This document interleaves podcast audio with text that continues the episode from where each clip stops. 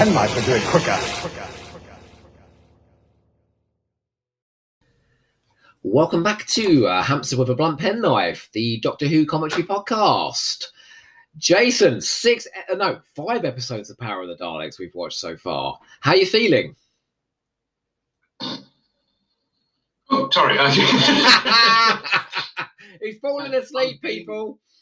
I'm feeling I'm feeling good. I mean, you guys you guys are listening to this probably at lunchtime or in the morning because I know Joe puts them up at like half past eight in the morning. Some of you listen straight away. I see comments popping up. Uh, it is now uh, 20 to midnight. and so we are We've done. we've done five episodes and we are not giving up now. We No. will do this last episode. I'm losing my voice, but I will not give up. Um, I mean, it's just been delightful so far, hasn't it? Like, it is a phenomenal story. it's been great. It's one of my all-time favourites. So I've enjoyed every minute of this. You are in the unenviable position of having at the end of this. You know what I do. You need to summarize for the world why they need to go and watch Power of the Daleks. So you need to think about that whilst we're talking about this episode, okay? Oh no, I knew that was coming, so I've already thought about that one. Oh, That bit, I'm okay with that bit. I can do. sneaky. Okay. Well, should we skip into episode six before we do lose our voices? Let's go into episode six before we end up talking like this. we left off with Daleks conquer and destroy. Indeed, I'm not. I'm not sure which one of those they want to do because they do seem to be somewhat mutually exclusive. Yeah. Are you conquering or are you destroying? Because there's not much point in doing the one if you're going to do the other. That's very true. Uh, yeah, some days they want to conquer, some days they want to destroy, some days they want to seek, locate, exterminate. you know. But is it Mission to the Unknown where one of them goes, "Oh, destroy and exterminate"? Yeah. Isn't that somewhat tautological? I think the funniest Dalek dialogue is in the chase when they sing the TARDIS song and they're just going, TARDIS, TARDIS, TARDIS. it's a number one best, you know, a number one chart hit in Skaro, you know. Absolutely. Okay. In five, four, three, two, one. Let's go. I love the subtitle theme music playing. Yes, it's nice for it I, to, I, to I us know. sometimes wonder about the subtitles that they put on these because, you know, if, subtitles are fantastic, but if you are hard of hearing and always have been or deaf, theme music playing is going to mean bugger all to you. No, I, I know, it's what- true. Yeah, so- And I have a very good friend who's deaf who um, points out that sub uh, subtitling is hit and miss at best. yeah. Annihilate, destroy. I love the fact that the guys who put this Blu-ray together are a bit a bit cheeky on the special features on the surviving footage section. Go on. because they put this clip in for, that's taken from Blue Peter. So the clip that you actually see goes all the way to having Biddy Baxter's credit superimposed over it because it's actually taken out of Blue Peter rather than Doctor Who. but they take that whole exterminate, annihilate, destroy bit, and then they repeat it and they just superimpose the power of the Daleks by David Whitaker episode six over the top of it as if it's surviving footage from episode six. Like, You've just taken the same footage and stuck those captions on. You know, Sneaky, But, you but I can see why they did it. I can see why they did it, and I love the fact that there is any surviving footage from it. I just wish there was more. There's um, it's all stock music in this story, isn't it? Chris Barry used a lot of stock music in uh in the '60s.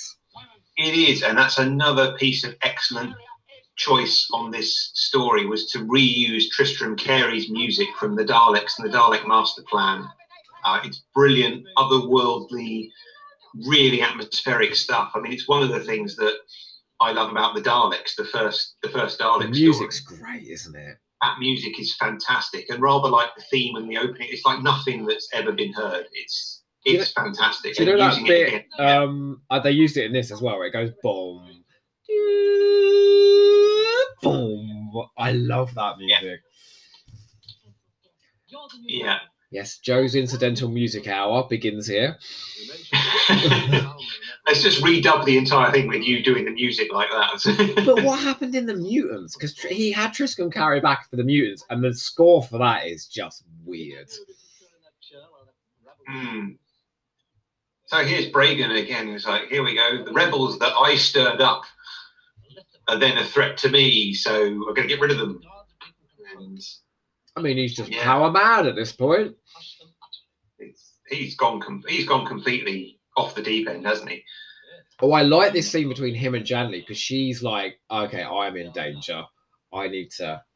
Doesn't doesn't Yeah. he doesn't he get a gun out the drawer when he's He asking does. her? Yeah. I mean, that's and that that's very adult, isn't it? it it is. It is remarkably so, and it's like it's it's futuristic, but the guns are very much recognizable 20th century firearms. Yeah. and that adds an element of it takes away an element of camp because quite often you'll have these fantastic sci-fi guns and ray guns and things but when they've actually got real guns that we recognize immediately as such it's like that's adds a bit of reality to it um, Yeah. Look, these are these and there's an awful lot of gunfire in this episode an awful lot of it and just imagine how stunning this would have looked all on film. Oh yeah, I think that would have looked amazing. I mean, it's. I think they shot this one on film. I don't know whether they they probably still shot it using the video cameras, so it probably wouldn't have looked as good necessarily as if they'd done it all on film originally. But they captured the footage from the video cameras on film, so it's not quite sort of full 35 mil resolution. I think a, they cut it on film because there's so much stuff coming up with lots of editing that it was easier on film than video. So I've got a really unfair question for you. Oh, go for it. Go on. We're nearly at the end. Why not throw an unfair question at me? So that so that lovely lady whose name I forget, who junked all the episodes, yeah. Yeah. She just so happened to keep one episode of Power of the Daleks.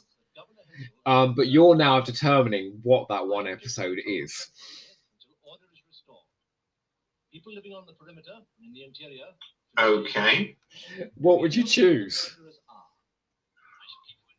I would keep episode six. Yeah, me too. I would definitely keep episode six. I think a lot of people would say episode one. There you are. I knew you'd be all right. No, I, I don't. I know. I think episode six is far more um, exciting, fun, Well, I don't know. though. What, dramatic. what about episode four with the the conveyor sequence? Being on this planet. Please, let's go back to the TARDIS. No, I would still go for episode six. I think at this point the stakes are up. Everyone's giving it their all. The drama, the drama is top notch here, and everyone's aware that the, the situation they're in, and it's really, really well done. Um, I love the fact they all just took up positions. It's like, right, now you can commence exterminations. And now, from about here on to more or less to the end of the episode, all we hear in the background is gunfire and people screaming and dying. And I think there are more. I think this has the highest body count of almost any Dalek story until we get to Resurrection, which Oh, just has a ridiculous body count Yeah. but up to this point, I mean, the Daleks are killers. They kill people indiscriminately. But Don't come in up to this point, you generally see them exterminate one or two people at a time. hmm Now you've got a whole squad of them going out, just killing everyone in sight. The, It's not pretty. the difference between this and Resurrection of the Daleks is this has been leading to this massacre. The whole story's been building to this. Resurrection of the Daleks ends with a massacre because Eric Saward can't think of any way of tying of, of ending any of his plots aside from killing everybody. Yeah. This is, I mean, this this had the potential to be hugely anticlimactic. You know, the build-up of the army of Daleks. They're going to kill everybody. And what they could have done is like they're going to kill everyone, they're going to kill everyone, and then the doctor stops them from killing everybody. Doesn't happen. I just can't imagine how Terry Nation would object. It's such a great ending. At this at this point, they are just going out and killing almost everybody. So many people die here. the only the only criticism I'd level at it is that most of the people who die here are people we haven't seen up to this point. They don't appear in the Yeah. story until they have to be killed. Lots of extras just come on, shoot at the Daleks, and then keel over. Listen to like Yeah, the, their hysteria and the panic in the performances here. Like they are in danger. You know, it's real. Yeah. And this is unfortunately, I think this is where the animation wasn't quite up to the job because you can imagine the the cuts, the drama, the but you know there they just had the doctor trying to push Polly out of a window, and you can hear from her dialogue that she's being pushed out of a window, but basically he's just giving her a bit of a gentle shove, and she's kind Yeah. of rocking a bit. So Uh, and again, I don't want to be too critical of the animation because it's a really hard thing to do, and I know I couldn't do it no, but some of the pacing doesn't quite come off for me in this animated episode. But the episode itself is is brilliant. What do you think your guns are for? Oh, the guns don't work. yeah, it's like basically get out there and die. Like that's what he's Yeah. saying, isn't he? but this has a pace to it as well. Like I'm not a, like No. 60s Doctor Who is not known for its pace, is it? No, it, it, it's not. A lot of it is quite pedestrian. Um, but this episode in particular is just it's really well paced.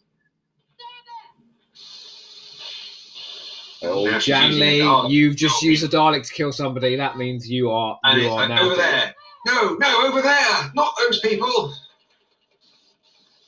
Oh, so now yeah, that's right. This is where they just start killing indiscriminately, isn't it? Yeah. Gosh, it's dramatic, isn't it?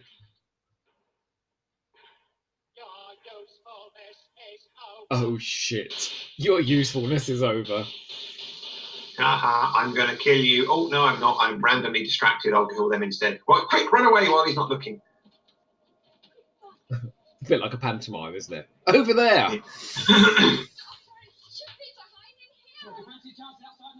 I think Polly says at one point, doesn't she? They're just killing everybody.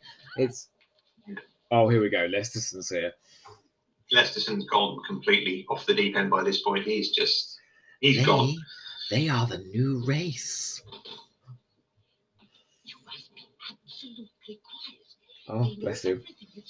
This is a, this is a good TV trope. It comes up in Doctor Who a lot in other programs where hide behind a desk and no one will see you. Like yeah, that doesn't actually. Have you ever tried that? It's really hard to hide behind a piece of furniture and not be seen. I, I'm gonna I'm gonna try that tomorrow. I'll let you know. All right. And it's you know we duck behind the desk and no one can see us, or we talk behind the desk and suddenly the desk is soundproof and no one can hear us either. Um, happens a lot. I mean, I noticed it particularly in. I I used to watch in the nineties, and well, and still now. Um, I was a big fan of Friends and Frasier, Uh huh. and they were the worst offenders for this because they behave as if standing in the kitchen was in a separate room that no one could hear them Right. from. Yeah, yeah. And Friends is all open plan, so there's nothing between anybody on the sofa and the kitchen table. But if they were standing in the kitchen, they could have a private conversation. No one else could hear. And Frasier was just as bad because the kitchen, although it was a separate room, one wall was an open shelf. That, that- so you know there was no soundproofing there at all, but they behave as if it was a private conversation. And here they're hiding behind a desk and talking, and no one the other side of that desk can see them or hear them. So do you think there's there's an element of like uh expecting goodwill from the audience? Oh, definitely. Um, I think that's I think that's an interesting thing. An interesting point. Um, I think think I made it off mic when we were talking about In Mysterious Planet, and I think Toby Hadoke described it in one of his podcasts as well. Yeah. Is that you kind of want the audience to go with you a bit, Uh-huh. and you expect some goodwill from the audience because if you think about going to a theatre, you know you're looking at a stage, but you accept that the painted scenery is actually London town and those flats are actually part of a house. Yeah. And there's nothing on the floor, there's a table in the middle of it, and you, you accept that we're in somebody's house here. But for some reason on television, we kind of expect everything to look like it's actually shot in the locations that it's pretending to portray. Uh-huh. And so we kind of point out, well, that's obviously a studio flat in the background, and that piece of scenery is a bit wobbly. And it's like, Why won't we go with it Yeah. to the same extent on a television program as we will in a theatre? Because it's essentially the same process. It's just they've got slightly different resources for a television set, but they still can't really. I mean, this is there's no such place as this colony on Vulcan. They've built this from scratch, and they've built it on a budget. It's not gonna be perfect, No. you know. But But do you think do you think cinema had something to do with that? Because obviously films are hot, do look they've got the money to make it look very realistic. So do you think TV suffers in comparison because people expect this, like nowadays people expect cinematic production values from TV shows, don't they? I don't think it's even that clear division between TV and film because some films don't have the budget to do it effectively, and some films do have duff effects and things. I mean, you know, in the original Star Wars film, sometimes you can see the mat used for the spaceships. Yeah. You know, you can see the frame. Yeah, and but again, with film, with television, you kind of have to go with it because they're not actually shooting these things No. real. They built these things, and yet we quite happily point out when there's a wobbly backdrop or something. It's and I it's, think it's a can do that weird thing, isn't it? And and when you point out about the theatre, where there's there's never any like there's never any suggestion that this isn't a massive illusion that's happening in front of us because clearly you know we're there we're there and part of that illusion yeah, do you think it's the. You distance of- the of watching it on- what they're trying to do. you think it's the distance of like watching it on your tv so this is something that's been made that you're watching later rather than something that's immediate and in front of you Mhm. Yeah, it could be an element of that. oh my god Bragan he's just he's desperate now And look at this. I mean, long panning shots across Bodies. corridors of just piles of bodies. I don't think we've ever seen anything like this in Doctor No. Who up to this point. Not to this degree. I mean, we've seen dead people. Lots of people have died in Doctor Who. But I don't think there's ever been this, you know, absolute massacre of just piles of bodies. And we're just lingering over them as the Daleks come and look and see what they've done. That's really quite grim, quite dark. and fabulous I- am Amazing. there's one thing we love as Doctor Who fans this is a high body count. oh, yeah, Oh, that was Janley. it was. I'm speaking to the Daleks. Daleks Oh, but this is that scene I was talking about earlier where he's begging with them, you know. You must work for me. Would, would you mind just turning your guns off, please, and stop killing people? Because you know, Oh, he bless him. just won't accept that he's not in control. he? That's the most hilarious thing. He's reached, you know, his apotheosis. He is the governor of the colony that's just been completely massacred. that's very dark. But it's interesting. The Doctor doesn't really like have uh, a solution. He kind of improvises it, doesn't he? he does, yeah, he does. And what what what isn't often commented on in this story is that he actually suggests, "I need more time." Bragan's guards as a diversion. He actively suggests using people that he knows are going to get killed to buy more time. You know, I don't think we ever see him do that again. No. You know, we know the guards are going to die. But I quite, I quite like that. That Oh yeah. And again, I don't think this is something that you would have had in a Hartnell episode. I don't think Hartnell, the first Doctor, would have countenanced using a human army to no. divert the Daleks for a bit. Well, I mean, only right, right at the beginning. Do you remember when he picks up the rock in An Unearthly Child? Uh, possibly, yeah, But that's But yeah, quickly—that's very point- quickly dispensed of, isn't it? yeah. By this point, I don't think he would ever have considered using people No. in a situation that he knows is going to get them killed to buy the time.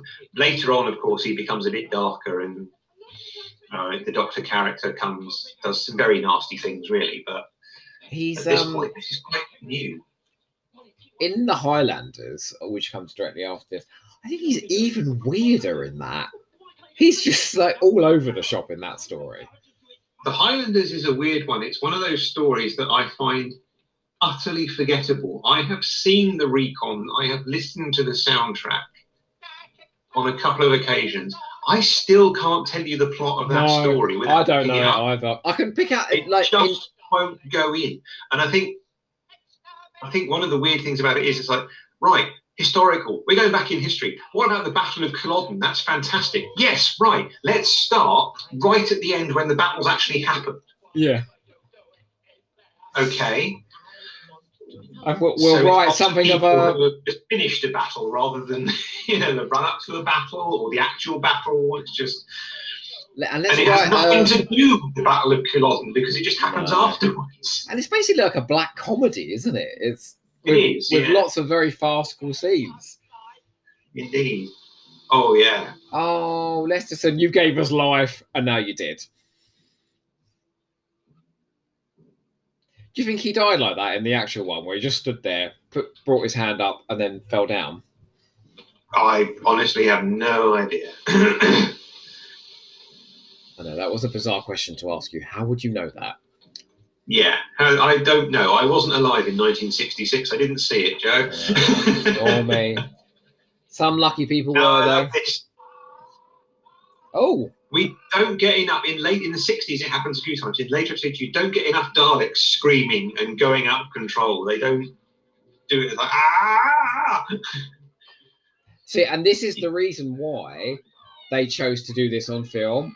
It was because Yeah. of the extensive effects work at the end with the Daleks all all dying. Yeah, lots of cutting and blowing up of Daleks and Gosh, look at that one. That looks so, God, so realistic. it did. It looked fantastic. The animation's great. Oh, they love this noise, don't they? Got a clip from the end where the Daleks do blow up in the in the capsule. They, there's still a clip. So this bit is basically just this is what we saw. There's there's actual film of this section. But yeah, screaming Daleks. You don't get enough of them. You get them at the end of the Daleks master plan. This one, and of course in Evil, when they get shot, they scream quite dramatically. But in later episodes, they don't tend to do that. And I think that's disappointing because I love it when they a good screaming Dalek. I like the one who's on drugs in uh, the Daleks who goes, ah, Help! Help! Help! what about the one in Death to the Daleks who's like, female prisoner has escaped. I have failed. I have Female- failed self-destruct. I have failed. yeah, destruct. yeah, yeah, yeah. I love that one. Oh no, who was that who just died? Oh, That was Valmar killing Bragan. So, right, let's get rid of the bad guy. That's quite satisfying as well, though, isn't it? That it wasn't a Dalek that did it. It was Yeah, one of the people he had wronged. indeed. I um I was staggered there by how good that uh the whole sequence of them all being blown up was the animation. Mm. Yeah, the animation was great. I can imagine it must have looked great on the on the episode itself as well. Like you destroyed the Daleks. Did I do that? I do that? Whereas Hartnell would be there, clutching his lapels, going, "Yes, I have defeated the menace." You know. And then he'd give a lecture on, you know, this is how this is how this happened. This happened because you're so wrapped up in your own problems. You should pay attention to what's going on around you. Uh, right, let's go. But now it just kind of. yes, And I love that they call it to wind about the damage as well. Yeah, like, You're alive. You're bloody alive, for God's sakes. yes. Oh, this is a very Troughton thing, isn't it? Just the middle. This this very Troughton thing of like, let's just get out of it. Let's just go. Yeah. Hartnell tended to stay around and say goodbye and make sure things were left, you know, tidied up. Well, I mean, I didn't expect the brass bands to be playing, but I wouldn't have thought of thinking about anybody. The um the photographs that exist of the Vulcan swamp do, uh, suggest that it perhaps did not look as good as this in reality. Possibly not. Possibly not. Uh, again, it's something they tried a whole, you know, alien landscape. At least they gave it a go, and it didn't. It didn't look like anything that had been seen before either. It's with all those weird rock formations. It was new and interesting. Oh, I love this uh this ending in a minute where it's like, yes, oh good, the Daleks have been destroyed. and then the eye stalk starts going out, doesn't it? And again, that's another bit of Tom Baker's narration. Because it's like, oh, Shatiba Old Iron. But Ben was wrong about the Daleks. They would return. Such creatures of hate always return. wow, your Tom Baker's great, you know. I like that. But yeah, so it's it it and there we go. It's all over, and then the, the, the last Dalek, its eye stalk has come up again, and oh, you can still hear the Doctor's uh, recorder after Mm. they've gone, can't you? That's bizarre. yeah. That flew I- by, you know. That that flies What the- by. What a fantastic story that is. it is just amazing. I love it.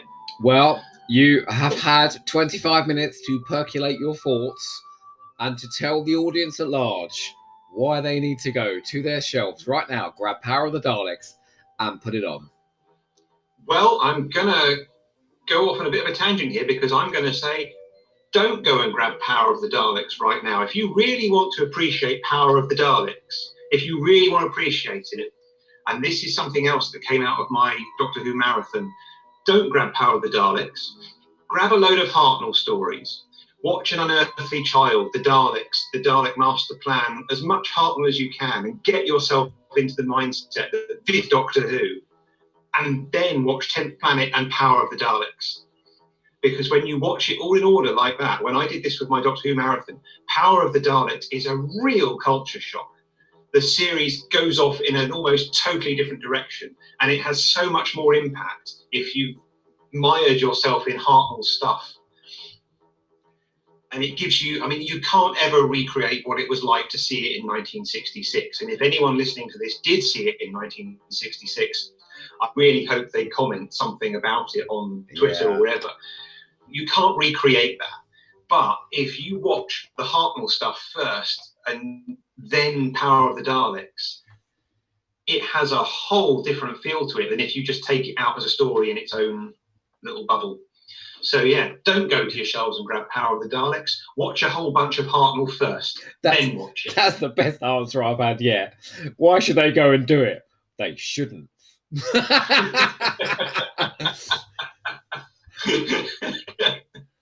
but um yeah i mean in terms of um first I, I just think it's extraordinary i really really do i and i i think for a six parter it doesn't let up No, Um, it absolutely doesn't let up. It's brilliant. It's really well plotted, really well constructed. Performances are all on point. Uh, the dialogue is fantastic. The Daleks are brilliant. Do something new with the Daleks is fantastic. Um, and it is just, as I said at the beginning, I genuinely think it is the single most important story in the history of Doctor Who because Yeah. if this story had failed, we would not be looking at a 60 year legacy of Doctor Who. well like like if one of those elements had not worked the scripting the direction the performances it could have really flat like you remember what steven moffat said for the 11th hour we this one the first one has got to be the best. It's got to be good. We need to get them from the start. Otherwise we've lost them basically. And i feel Yeah, like they've done the same they exactly the same thing here you know? Definitely. I mean, in later in later episodes, in later regeneration stories, yeah, okay, you still need to get it right from the beginning because yeah the audience and the fans in particular are not going to forgive you if you get it wrong. Just look at the reaction to Twin Dilemma. I uh-huh. think the Twin Dilemma was a misstep, yeah but you get a bedrock of confidence in that this is something the show has done before.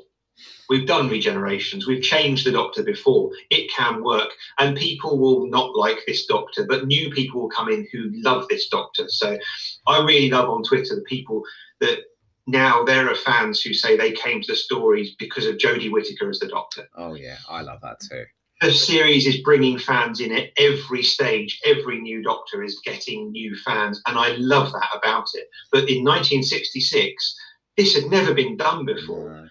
They recast. They not only recast, they changed the Doctor completely as a character. And that had so much potential to go badly wrong, and yet it was perfect, and it laid the bedrock for everything that followed. And so many people, so many people say Troughton is their favorite, and so many actors that have played the Doctor say that Troughton is their favorite. So Oh. he he you know he had a stab, and it worked. You think think what he had on his shoulders on that in that story. I mean, okay, so did the production crew, you know, but